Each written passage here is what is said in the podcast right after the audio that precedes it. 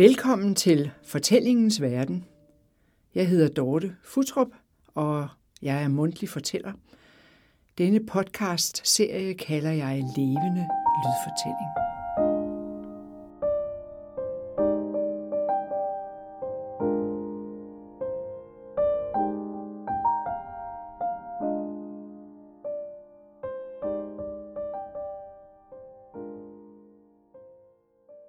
Dag skal det dreje sig om vildfuglens møde med Karl Nielsen, Lapland og besættelsen.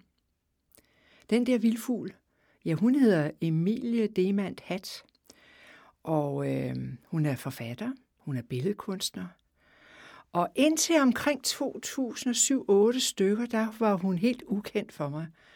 Men så faldt jeg tilfældigvis over en bog, skrevet af hende, som hed Forårsbølger – og øh, materialet til den her bog var blevet afleveret næsten 50 år tidligere til det kongelige bibliotek, men øh, en eller anden grund, så var materialet bare forsvundet. Men det viser sig at øh, være en nøgle til Karl Nielsens ungdomsliv. Og jeg læste en bog, og så blev jeg øhm, noget interesseret i foråret også, fordi der stod noget om, at hun øhm, også havde været senere hen i sit liv nomade i Lapland, og der stod også et og andet antydet om besættelsestiden. Så det vagte min nysgerrighed. Og øh, det er blevet til fortællingen, som jeg kalder Emilie Demand Hat, en vildfugl i dansk kunst. Inden jeg begynder, så er der lige en praktisk oplysning. Fordi i dag hedder Lapland Sapmi, ligesom befolkningen kaldes samer. Men den her historie, som øh, du skal høre, foregår tilbage i begyndelsen af 1900-tallet. Og dengang sagde man stadig lapper om den indfødte befolkning på Nordkalotten. Og derfor vil jeg i det følgende bruge lap, same øh, i flæng og der, hvor det skyndes naturligt. Så jeg vil kun ønske god fornøjelse.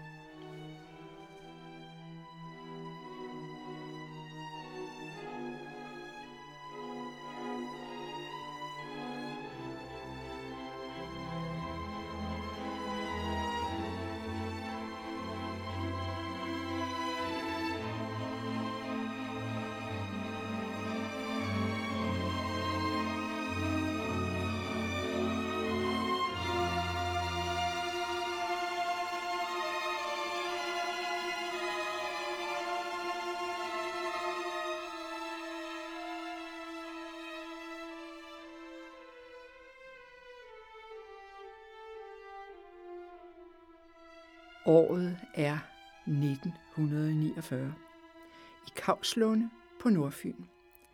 Her finder vi den 76-årige Emilie Demand Hat ved klaveret i det hus, som hun overtog efter sin søsters død.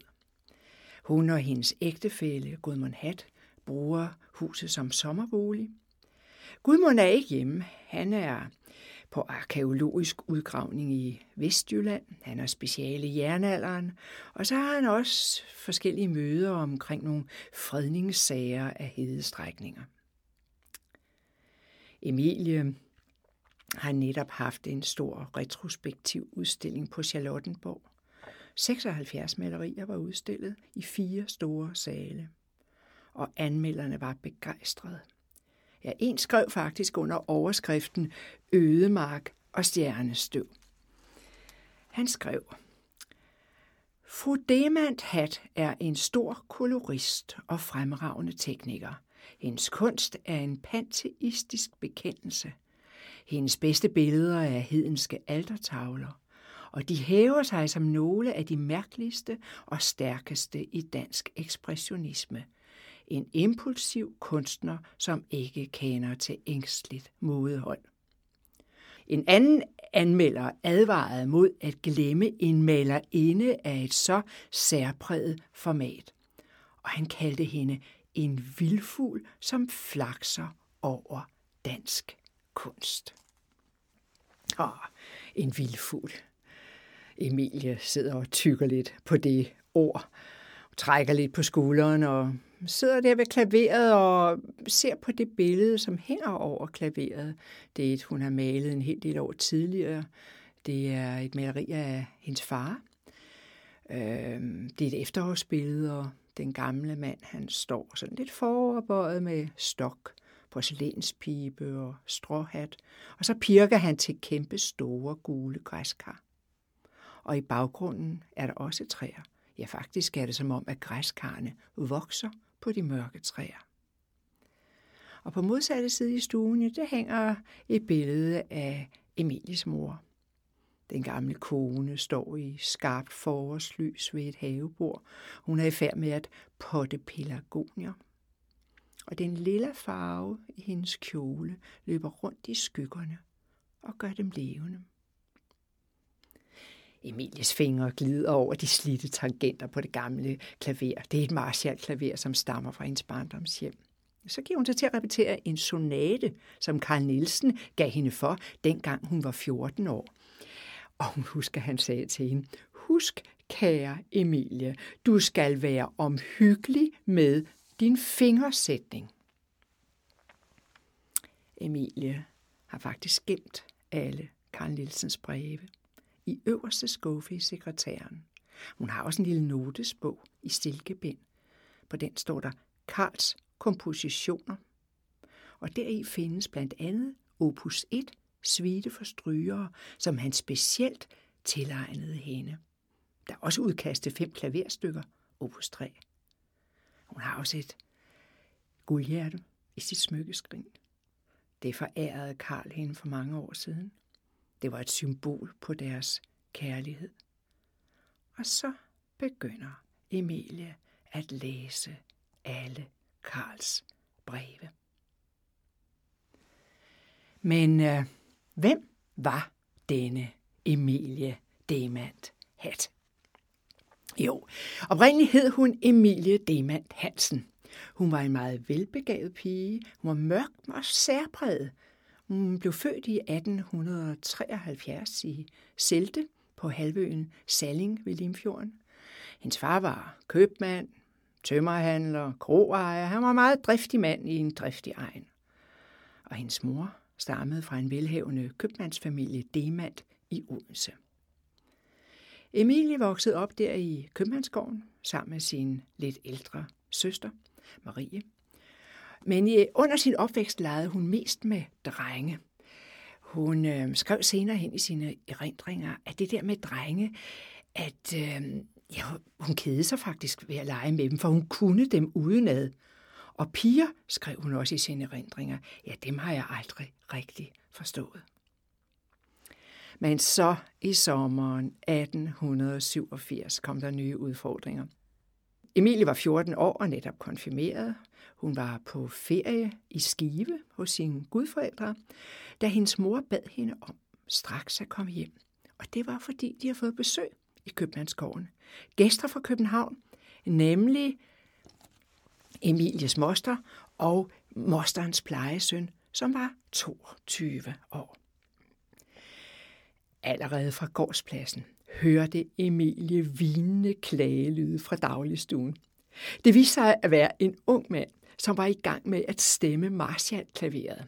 Han stod med bagdelen lige i vejret og forsøgte at stemme med en klodse stemmenøgle, som byens grovsmed havde frembragt til formålet. Og disharmonierne, ja, de skar i ørerne. Da Emilie så trådte ind i stuen, så måtte nogen mand have hørt noget, for han vendte sig straks om, og så gav han Emilie et storslået smil, så hun blev helt blød i knæene. Og så bukkede han overdrevet og sagde, Karl Nielsen, man kalder mig også Carolus Nilsenius. Og den sommer blev købmandsgården i Selte samlingssted for egnens unge mennesker. Ja, den kode ungdom, de tog på udflugt til hester, de bade i Limfjordene, de tog på ture til øen Fur. Og Karl Nielsen, ja, han var det naturlige midtpunkt. Han tog initiativ til sang, til spil, til dans, til leg. Han fortalte historier, han lavede lystige påhit, han imiterede lyde, han parodierede, Han øh, bakkede snavvendt. Han lavede fakter og grimasser.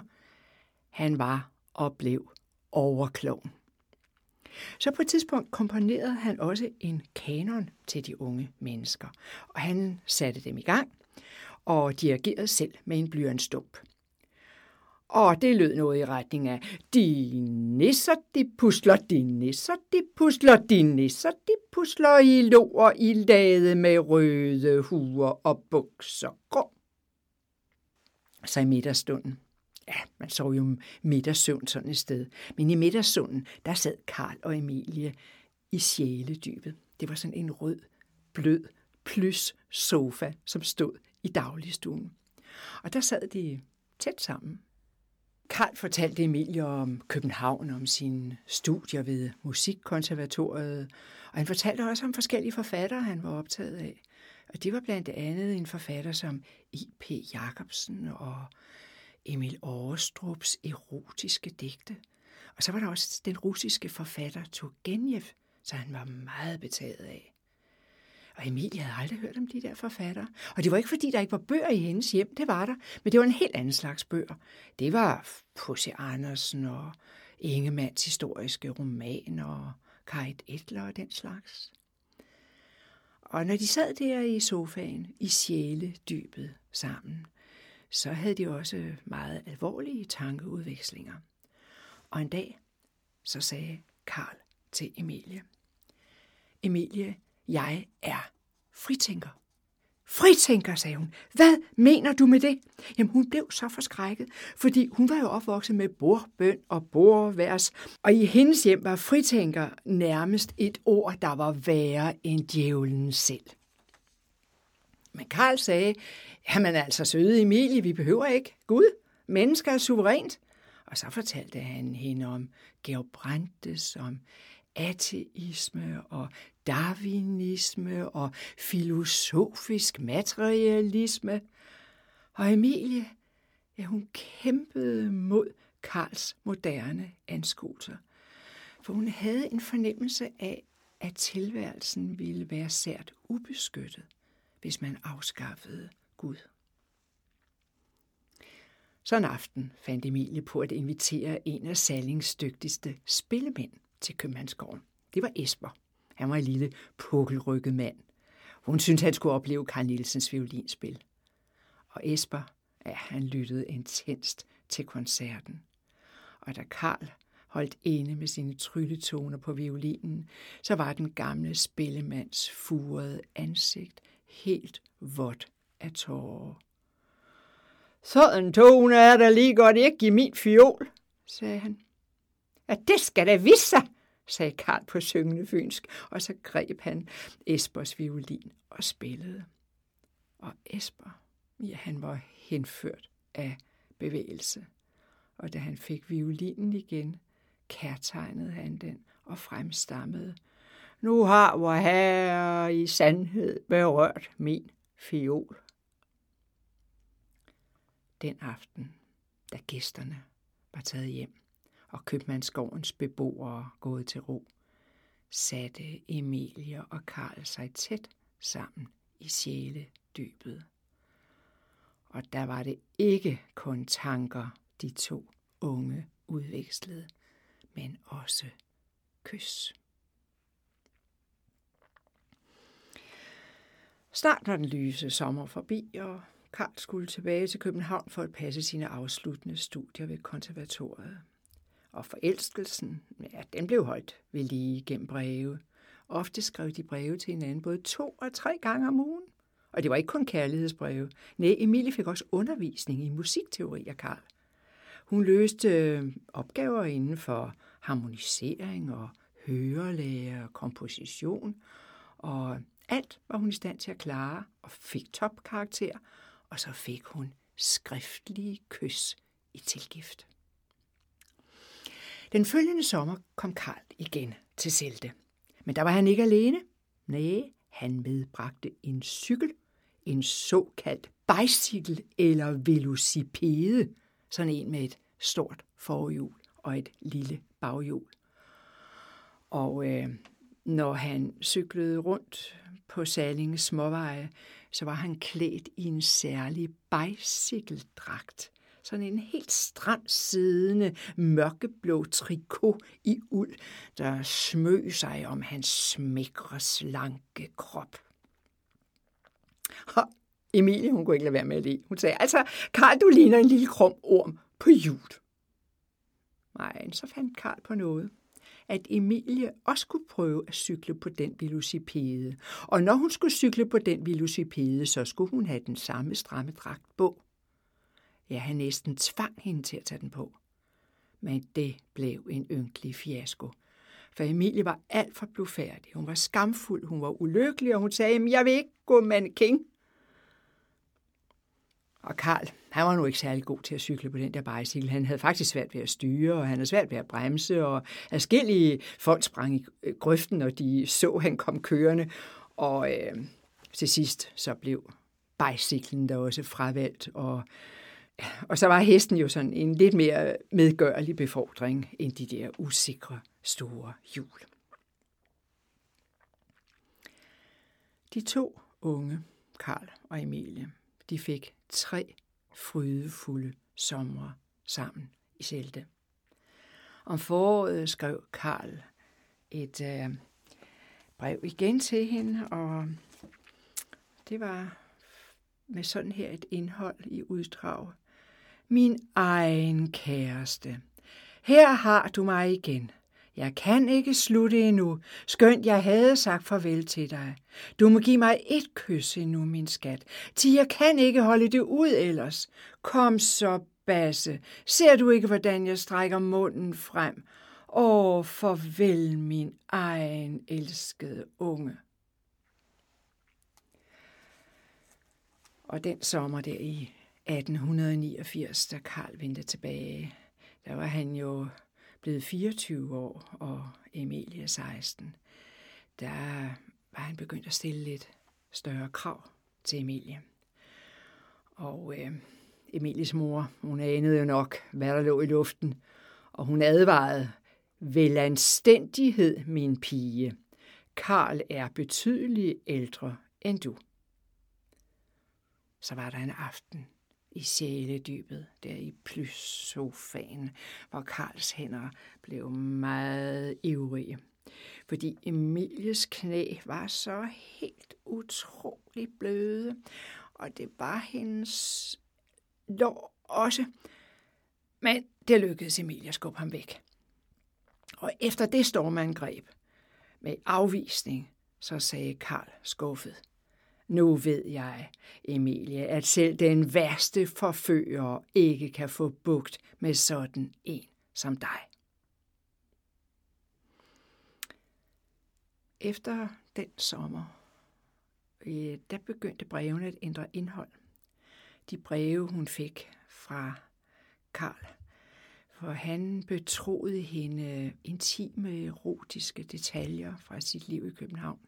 Han fortalte også om en tjenestepige, han havde et forhold til, og at forholdet havde fået følger.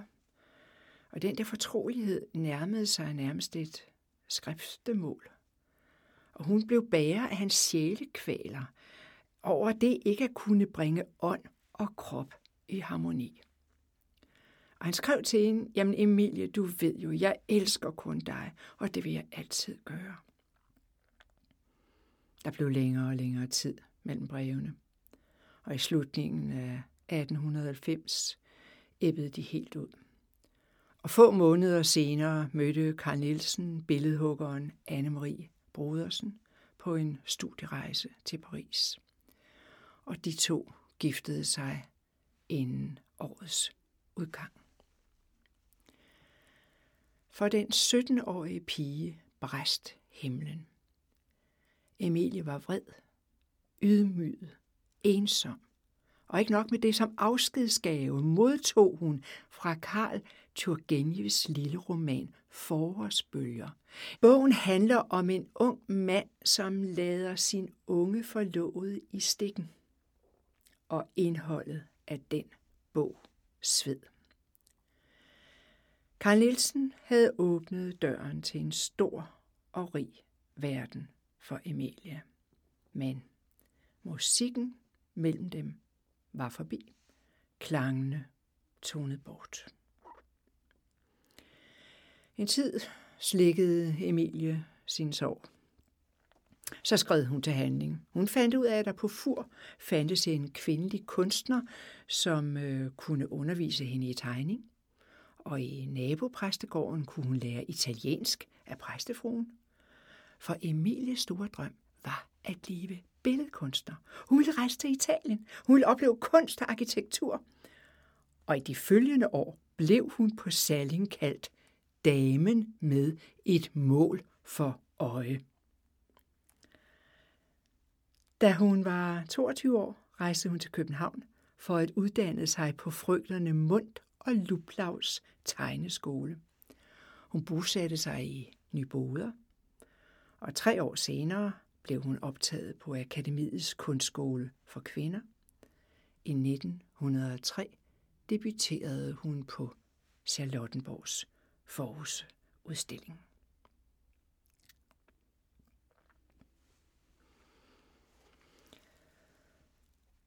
La la da la la la la da la la la la la la la la la la la la la da la la la.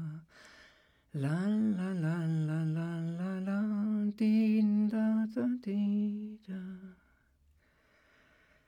Og nu sidder hun der, den 76-årige Emilie. Det værker i kroppen. Helbredet er ikke så godt længere. Og vemodet kommer snigende. Selv så mange år efter gør Karl Nielsens svigt stadig ondt. Hun samler hans breve sammen og lægger dem tilbage i sekretærens øverste skuffe.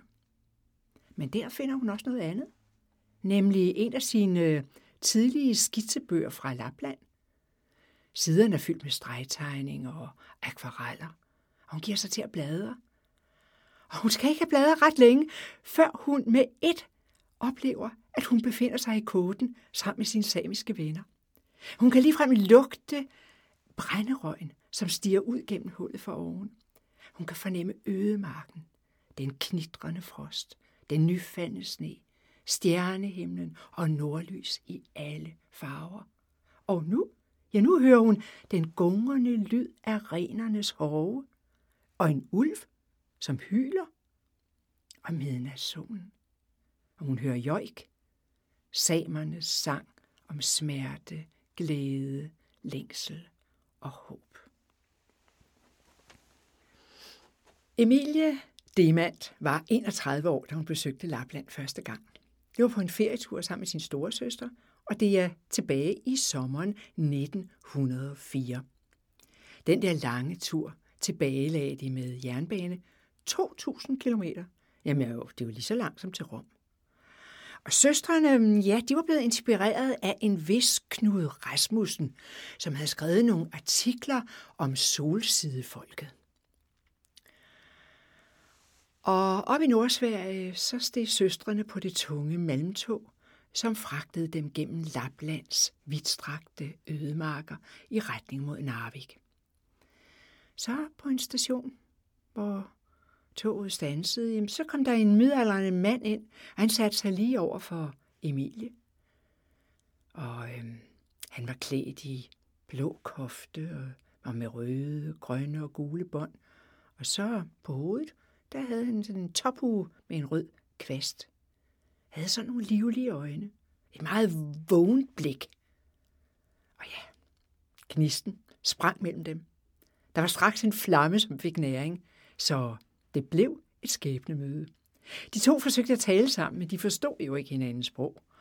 Så var der heldigvis en øh, medrejsende, som trådte til som tolk. Og øh, mens de bumlede afsted der, så sagde Emilie pludselig, altså, siden jeg var barn, så har jeg altid ønsket at leve som nomade.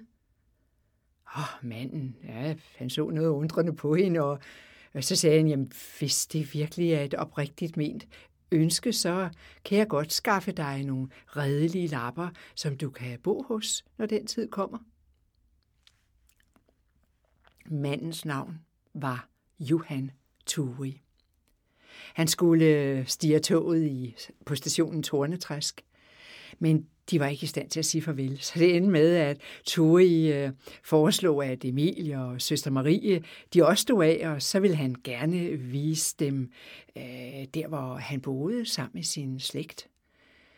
Det viste sig, at han boede i sådan en øh, sida, altså en samling af koder på en, i en lysning midt i en birkeskov. Og øh, børn og voksne stemlede sammen om de der to unge piger, som kom i knapstøvler og lange skørter. Og øh, de blev i agtaget nysgerrigt. Og i de følgende dage tog Ture i søstrene med ud på jagt, og han forklarede, og han fortalte, men sproget var jo en hindring. Og det møde mellem Johan Tori og Emilie Demand blev skilsættende. Emilie var som ikke mere end lige kommet tilbage til København, før hun fik et næsten ulæseligt brev fra Johan Tori. Ja, han havde jo aldrig modtaget sådan en reel skoleundervisning. Men hun kunne da se, at der stod noget i retning af, Jeg skrive bog lablivet.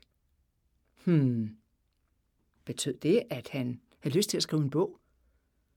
Om, øh, og kunne det betyde, at han gerne ville have hende til at hjælpe sig? Jamen, hvis det var tilfældet, så var det jo en fælles opgave, som også krævede, at hun lærte sig det samiske sprog.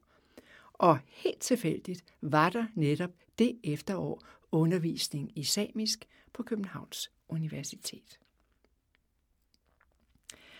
Men der skulle gå tre år, før Emilie kunne rejse til Lapland. Hun skulle først færdiggøre sin uddannelse, og så var hun også på studieophold både i Holland og i Belgien. Men i 1907, det var året, hvor hun rejste nordpå med meget få ejendele og meget få penge.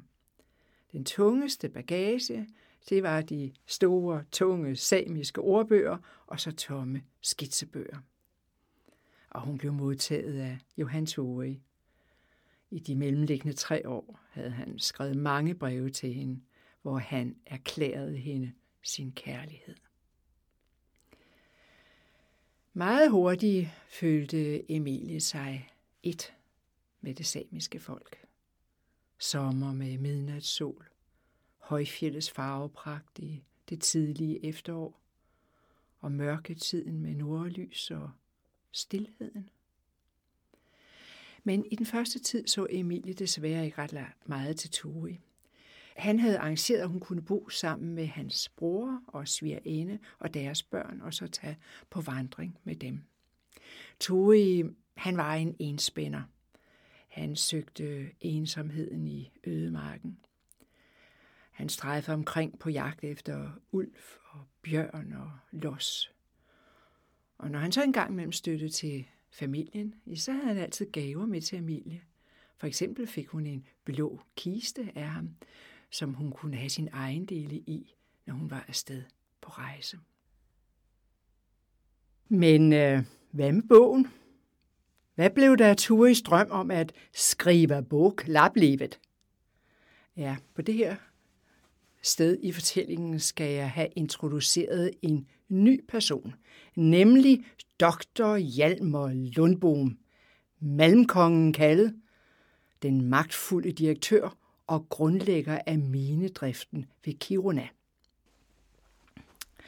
En dag opholdt Emilie sig i en mørk butik sammen med sin samiske familie. Så gik døren op. Ind trådte en midaldrende, rødblisset svensker med fipskæg og tunge øjenlåg. Det var Hjalmar Lundbom. Han bemærkede straks Emilie og betragtede hende indgående fra top til tå og fra top til tå. Emilie var klædt som same, men hele hendes fremtoning vidnede jo om anden herkomst, og det så han straks. Og Emilie følte et stort ubehag ved denne her mands stirrende øjne. Så sagde han pludselig, Hvorfor lever du blandt lapperne? Hun svarede ham ikke, vendte blot ryggen til ham da befalede Lundboom hendes samiske venner. Tag den tøsen Janers hem til mig. Jeg er aldeles ikke nogen tøs, udbrød Emilie Hamdierne. Hvortil Lundboom svarede, hos os er tøs inte et sjælsord, uden et smæknavn. Og så forlod manden butikken. Et kælenavn. Uh, han lignede en bjergtrold, gjorde han. Emilie følte sig så forulæmpet af den der svenske herre med det bydende væsen. Og hun var, trods alt, ikke så meget samepige, at hun tålte den ydmygelse udefra. I den tid, hun havde været i Lapland, der havde hun jo set gang på gang, hvordan det stolte nomadefolk blev dårligt behandlet, hvordan jernbaner og dynamit ødelagde deres kultur. Men hendes samefamilie oplyste, Disponenti er Laplands konge, og han er en meget venlig mand. Og Emilie blev overbevist om, at hun var nødsaget til at efterkomme Lundboms indbydelse. Et par dage senere blev hun med slæde bragt til Kiruna, til Hjalmar Lundboms bolig. Og hun blev modtaget med varme og charme og god middag med vin til. Og Emilie, som nu i flere måneder havde levet udendørs hele tiden, ja, hun blussede jo snart af den varme ild og den gode mad og vin. Og efterhånden som aftenen skred frem, så viste det sig, at denne Hjalmar Lundbom nærede enormt meget stærke følelser for samerne. Og Emilie, ja, hun følte sig hurtigt tryg i samvær med ham. Så hun fortalte om Johan Turi, hun fortalte om deres fælles ønske om at skrive en bog. Og Hjalmar Lundbom, jamen han kendte Johan Turi udmærket, og han lovede, at han skulle nok udgive den bog, hvis hun ville sørge for, at bogen blev skrevet og på slædeturen tilbage til koden under en stjerneklar himmel med nordlys i alle farver, indså Emilie meningen med sin Laplandsfærd. Turis bog skulle skrives, folkets stemme skulle høres. Loli, lo, loli, lo, lo, li lo, li li lo lo, lo li lo, lo li lo, lo li lo lo, lo. Det var ingen spøg at komme i gang med den bog. Ture og Emilie måtte meget hurtigt erkende, at øh, arbejdet krævede fuldstændig isolation. Så de slog sig ned i en ensom beliggende barak ved Tornetræssøen. Turi sørgede for fisk og renkød, og Emilie kogte maden i en stor kårkedel under åben ild.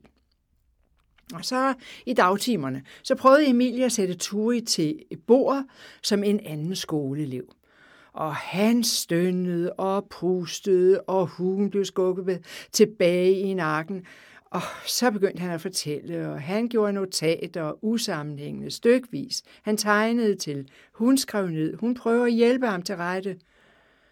Men om aftenen, så var det jo for mørkt til at skrive.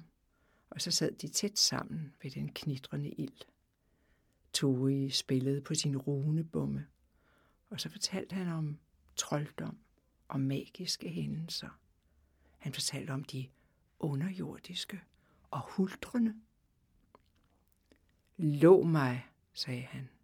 Lov mig, kære Emilie, at du aldrig offentliggør det hemmelige, for hvis du gør det, vil det miste sin kraft. Tori havde også fået en klar fornemmelse af Emilies evner, som nu er ide, altså som shaman. Og han sagde til hende, du og jeg har stærkt blod. Vi kan sammen blive et dygtigt par, som hjælper, helbreder og vejleder mennesker. Det blev til tre måneders intenst arbejde i barakken. Så forlod Emilie Lapland. Hun rejste til København med stabler af papirer og Turis fine tegninger af samernes liv her er man altså det uendelige rækker af rener på vandring. Hun fastholder sin egen indtryk i skitsebøger, som år senere blev til en rigdom af malerier, akvareller, linoleumsnit, ja og egne bogudgivelser. Men da hun kom tilbage til København, arbejdede hun med at redigere og oversætte alle Turis optegnelser. Og hun modtog hyppigt brev fra ham, hvor han skrev, hvor meget han savnede hende. I 1910 var bogen klar til udgivelse på samisk. Den kom til at hedde Muitalius Samit Bira. Og på dansk kom den til at hedde En bog om lappernes liv. Bogen kom samtidig på både samisk og på dansk. Allerede året efter, i 1912, udkom bogen på tysk, og øh, i de følgende år kom den på svensk, på engelsk, på fransk, på finsk, på ungarsk, på italiensk, på japansk. Og Emilie og Tori, de blev for en tid verdensberømte. Men sagde jeg norsk? Nej, det gjorde jeg ikke. For først i 2012 udkom bogen på norsk. Turis begrundelse for, at bogen skulle skrives, det var, at den skal redde mit folk fra død og undergang, sagde han. Emilie skrev naturligvis forord, og hun skrev blandt andet, Turis og mit møde var som et tilrettelagt bål, der kun skulle tændes. Og vi tændte det. Så var der jo Malmkongen, Hjalmar Lundbom. Han var jo bogens økonomiske garant, og han skrev naturligvis også et forord. Og i det understregede han sin store beundring for frøken Demand og hendes utrættelige arbejde. Og så er det, man lige må spørge, var der andet end beundring på spil fra hans side? Ja, det var der. Lundbom var en stor kvindebedover, og han var berygtet for sine mange kvindelige bekendtskaber. Han havde længe været forelsket i Emilie, og så indså han, ja altså først da hun var rejst til København, at denne enestående danske kvinde var den rette for ham. Og så tog han en rejsbeslutning. Han indkøbte to kostbare forlovelsesringe, så satte han sig i toget den lange vej fra Kiruna til København, opsøgte Emilie på hendes bopæl. Mm, da han kom ind der i øh, garderoben, så var der vældig mange overfrakker. Og det skulle hurtigt vise sig, at der var selskab i lejligheden. Og Emilie modtog Hjalmar Lundbom, og så sagde hun til ham, Jamen, så dejligt, du kommer i dag, Hjalmar, netop i dag på min lykkelige dag. Ja, Hjalmar Lundbom var som en havnet midt i Emilies forlovelsesgilde med en anden mand. Dybt skuffet forlod Hjalmar Lundbom selskabet og rejste tilbage, og i sin baglomme havde han to ubrugte forlovelsesringe. Men hvem var så Emilies udkårne? Jo, dengang Emilie kom til København for at gøre en bog om lappernes liv færdig, så stod hun jo der med en masse skitser, en masse noter, og det skulle bringes i en form, som skulle passe ind i en lidt mere videnskabelig sammenhæng. Hun vidste, der skulle noget med noter og andet. Hun var jo billedkunstner, hun havde ikke erfaring med at få sådan en bog til at hænge ordentligt sammen. Så hun søgte hjælp på Københavns Universitet. Og der blev hun henvist til en nydimitteret kandidat i kulturgeografi, Gudmund Hat. Emilie mødte i ham en intellektuel kapacitet, som kunne sætte hendes anelser, ja hendes sansninger på sprog og formel. Og Gudmund, ja, han havde faktisk også erfaringer med nomadefolk, fordi han havde undervejs studeret i USA og blandt andet været hos Cherokee-indianerne. Og øh, Gudmund hat blev med det samme dybt betaget, dybt forelsket i denne smukke, fremmedartede kvinde med så stor en viden og indsigt. Og efter kort tids bekendtskab friede Gudmund til Emilie. Og nu skal det lige frem, at Gudmund var kun 26 år, Emilie var 38. 12 år yngre var han altså. Og øh, man kan godt sige, at når man er 38, så er man jo over den giftemodne alder. Og det fortælles der også, at Emilie sagde ja til Gudmund Hat med nogen tøven. Så efter forlovelsen skulle Emilie tilbage til Lapland for at afklare de sidste ting omkring bogudgivelsen. Det var især noget økonomi, hun skulle afklare med den forsmåede Hjalmar Lundbom. Og så var der jo også lige Tori, fordi hun havde ikke skrevet til Tori i breve, at hun havde forlovet sig. Hun ville fortælle ham det under fire øjne. Og Turi, ja, han reagerede voldsomt. Og han indrømmede da også, at Emilie havde jo aldrig lovet ham noget. Men han havde jo altid håbet, altid troet, at det kunne blive dem. Og han sagde til hende ved afskeden, hvor han prøvede at holde hende tilbage, så sagde han, jeg er fanget af dig som en rybe i snor. Trøst mig, du danske sortrev. Nu er den gamle ulv så bedrøvet, at hans hjerte vil forbløde. Og få måneder senere giftede Emilie sig med Gudmund Hat. Gudmund var næsten 30 år yngre end Emilies samiske ven. Og man kan roligt sige, at modsætningen mellem natur, kultur, den ædle, vilde og den civiliserede kunne næppe være større.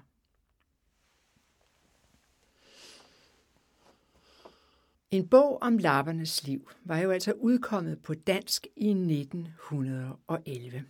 Og det gik ikke upåagtet hen. Der var jo noget, der hed Geografisk Selskab, og de inviterede samme år til et møde i Geografisk Selskab. Og øh, Dagbladet Politikken bragte en stor annonce om arrangementet, og der stod, at foredraget i Geografisk Selskab var ved fru Kant Mag Hat, født Demand. Der var stor interesse for foredraget, fordi man aldrig før havde haft en kvindelig foredragsholder i Geografisk Selskab. Det var et brud med traditionen. Og så var det jo altså også en dame, som helt på egen hånd havde skaffet sig disse oplevelser i Lapland. Og det kan nok være, at det møde trak mange mennesker. Der var stoffyldt. Og efter foredraget løb Emilie ind i en vældig polemik i Dagbladet Politikens spalter. For det var nemlig sådan, at Norge skal sandt i Danmark protesterede mod slutningen af foredraget. Han skrev i et læserbrev, at denne frue havde i agitatoriske vendinger udtalt sig om den verserende strid mellem Sverige og Norge om lappernes rengræsningsret.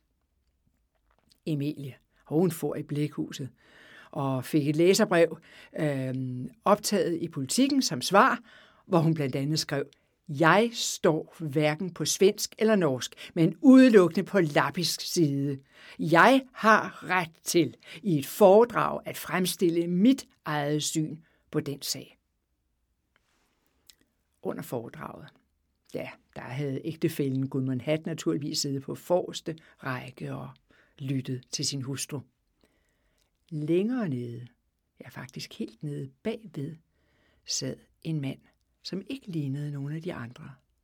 Han var iklædt en blå kofte med røde, gule og grønne bånd og en hue med rød dusk.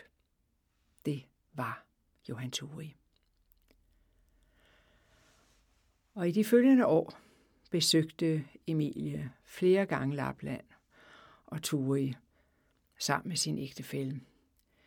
Men så skete der det, at der opstod en strid mellem de to skribenter i forbindelse med udgivelsen af bogen på engelsk.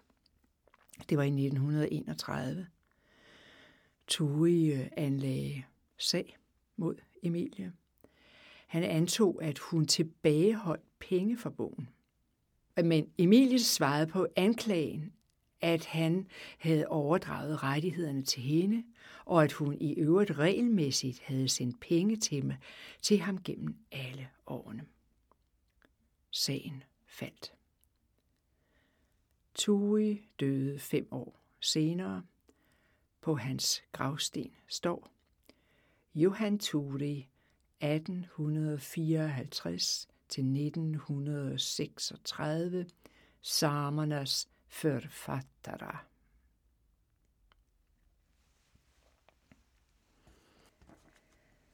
Ægteskabet mellem Emilie og Gudmund Hat kom til at vare i 47 år. Gudmund blev tidlig doktor på en afhandling om arktiske skinddragter, og Emilie havde illustreret værket. Han blev også udnævnt til professor ved Københavns Universitet. Og Emilie fulgte sin ægtefælle på hans mange etnografiske rejser rundt i verden.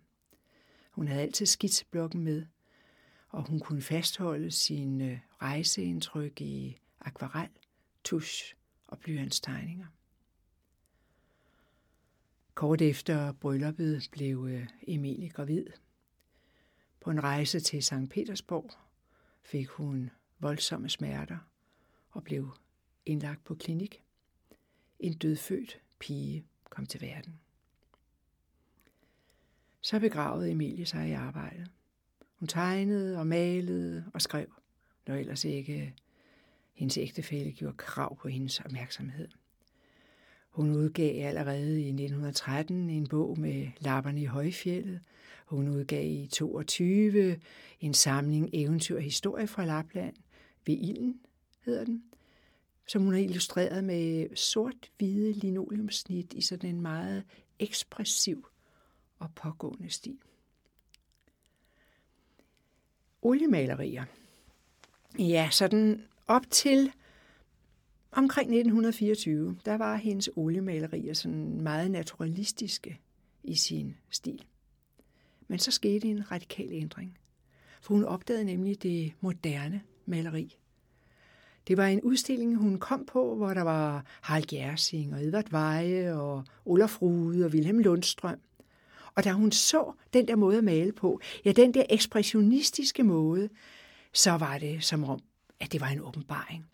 Og hun vidste med et, nærmest fra dag til dag, at det var sådan, hun ville male. Og hun sagde, det er sådan, jeg vil male. Lige ud af sindet, med vilde penselstrøg, fed farve og fuld af temperament. Og sådan blev det. Hun så sig aldrig tilbage. De mange indtryk fra Lapland, Grønland, Vestindien, USA, Sydamerika, Europa, de var jo lejret i hendes erindring og, så, og som skitser.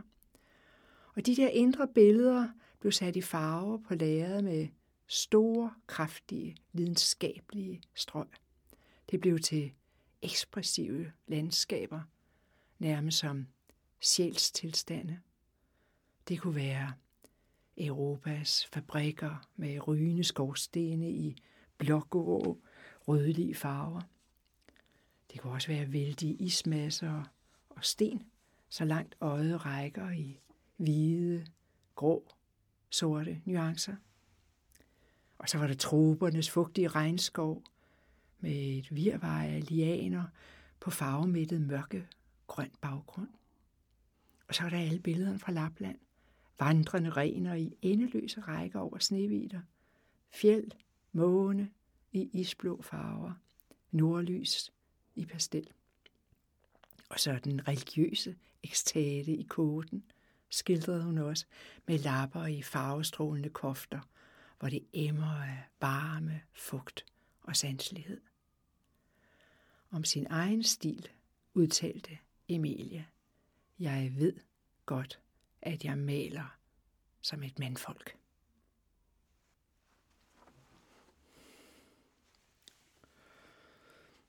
Dum, la, la, da, da, da, da, da, da, da, da, da, la, da, da, da, da.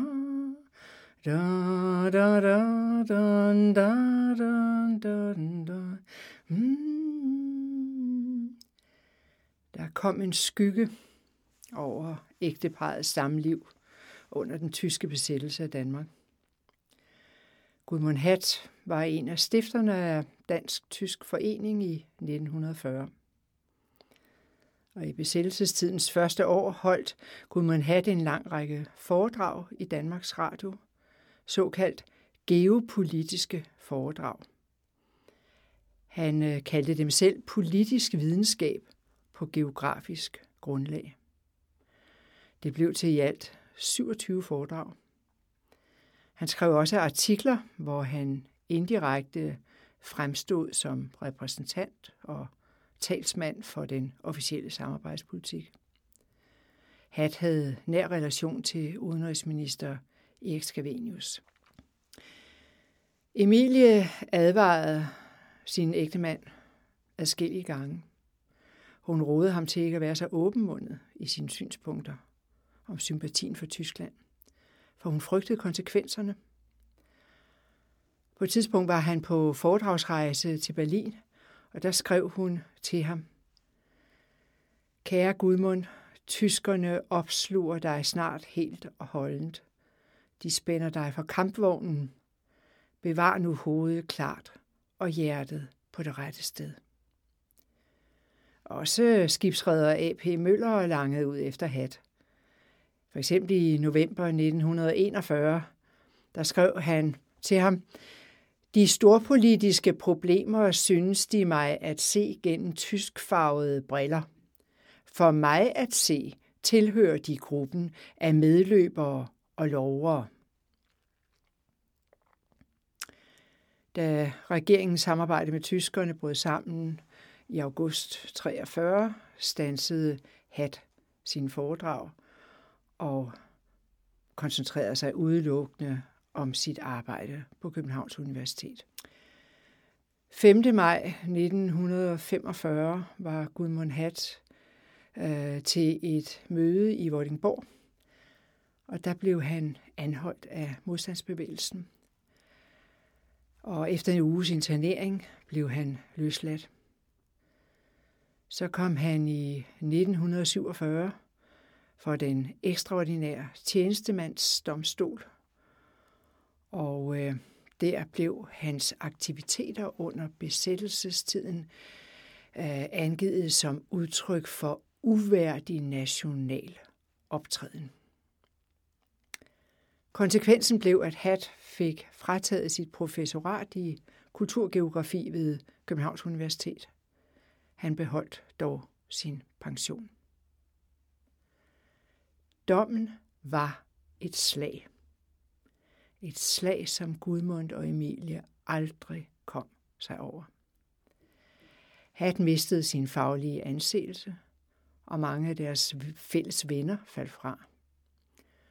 De levede isoleret, men i stor kærlighed til hinanden.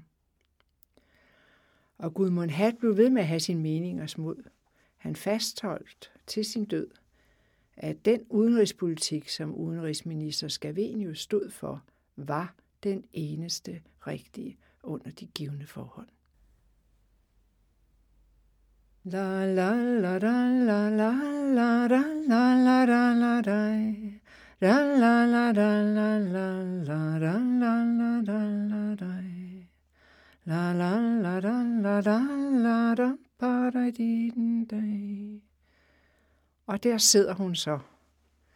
I 1949, den 76-årige Emilie, ved Marshall-klaveret i huset på Fyn. Det er altså to år efter dommen. Og det er en uge efter faniseringen af sin retrospektive udstilling på Charlottenborg. Og et begivenhedsrigt liv har passeret revy, og nu dukker minderne om Karl Nielsen op igen. Ej, hun kunne kun glæde sig over, at det gode venskab mellem Gudmund og hende, og så ægteparet Anne-Marie og Karl Nielsen, at det holdt, og de mødtes til bridge, og de var til middag hos hinanden. Og så kommer Emilie til at lide, fordi hun kom til at tænke på, da Karl var på besøg, øh, så legede han med deres kæledyr. Det var en tam bjergdue, som de kaldte palomita. Denne her due havde ægteparet hentet på de vestindiske øer på et tidspunkt. Øh, faktisk var den her due nærmest som et barn for dem. Det var en meget musikalsk due, men det var også en due, som var musikalsk kredsen. Og når Carl Nielsen var på besøg, så kunne han godt lide at drille den lidt. Så satte han sig for eksempel hen og spillede Mozart på klaveret. Og så var duen tydeligt fornærmet. Men når Carl Nielsen slog over i et tema fra sin symfoni Expansiva, som begynder i mol, eller anden musik i mol, så kurede duen lystigt og slog anerkendende i takt med hovedet til Carl Nielsens musik. Altså den Karl Nielsen. Til det sidste besad han en charme, som Emilie havde svært ved at modstå. Glæde, smerte og erfaring, det bibragte han hende i livet. Og nu nedskriver Emilie sin sidste erindring om Karl til den bog, som hun håber og ønsker en dag bliver udgivet under titlen Forårsbølger.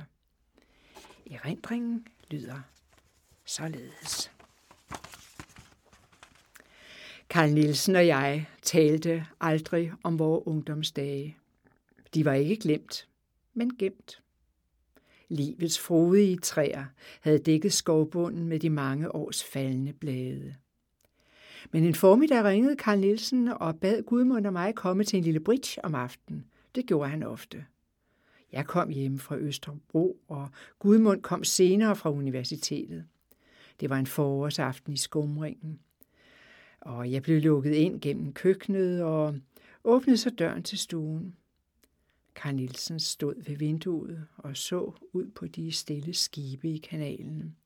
Han havde ikke hørt mig komme, men vendte sig, da jeg trådte ind. Han løftede armene og gik imod mig med åben favn og et stort intens smil. Er det dig? sagde han varmt. Jeg blev stående stille og sagde næsten uhørligt, ja. Så sænkede han sine arme. Jeg havde ikke løftet mine. Ingen af os talte mere. Forårsbølgerne glitrede et par korte sekunder. Det var første og eneste gang efter de mange, mange år. Og året efter, i 1931, var Karl Nielsen død. Emilie Demand Hat døde i 1958 i parrets bolig på Frederiksberg. Hun blev 85 år. Året før sin død blev hun slået til ridder af den svenske Vasaorden, men hun var ikke i stand til selv at rejse til Stockholm for at modtage den på grund af sygdom. Allerede i 1940 modtog hun den svenske Arthur Hazelius medalje for sin banebrydende indsats for samerne. Emilie testamenterede ca. 50 oliemalerier med motiver fra Lapland til Nordiska Museet i Stockholm. Før sin død forsøgte hun at afsætte sine værker til den danske kunstverden uden større held. Men flere år efter Emilies død modtog Skive Kunstmuseum via Gudmund Hats bror en samling oliemalerier, tegninger, akvareller og skitsebøger. I middelfart er der også fire malerier på museet. Gudmund Hat døde året efter sin Emilie. De er begge begravet på Kavslunde Kirkegård, hvor der er en uanselig natursten, som bærer deres navne. Men stenen er nedsat på et familiegravsted for hendes forældre og søster. For dem rejste Emilie Demand Hat nemlig en hel del år tidligere et meget sjældent set gravminde i Danmark. Et livstræ. Skikken havde hun bragt med fra Sverige. Livstræet er udført i smedejern med tre hvide emaljeplader, som bærer forældrenes og søsterens navne. Og så er der på disse smedejerns stammer og grene, der er der løst hængende blade. Og øh, når det blæser, så klinger bladene som klokker. Og så kan man få associationer til Lapland, ødemark og stjernestøv.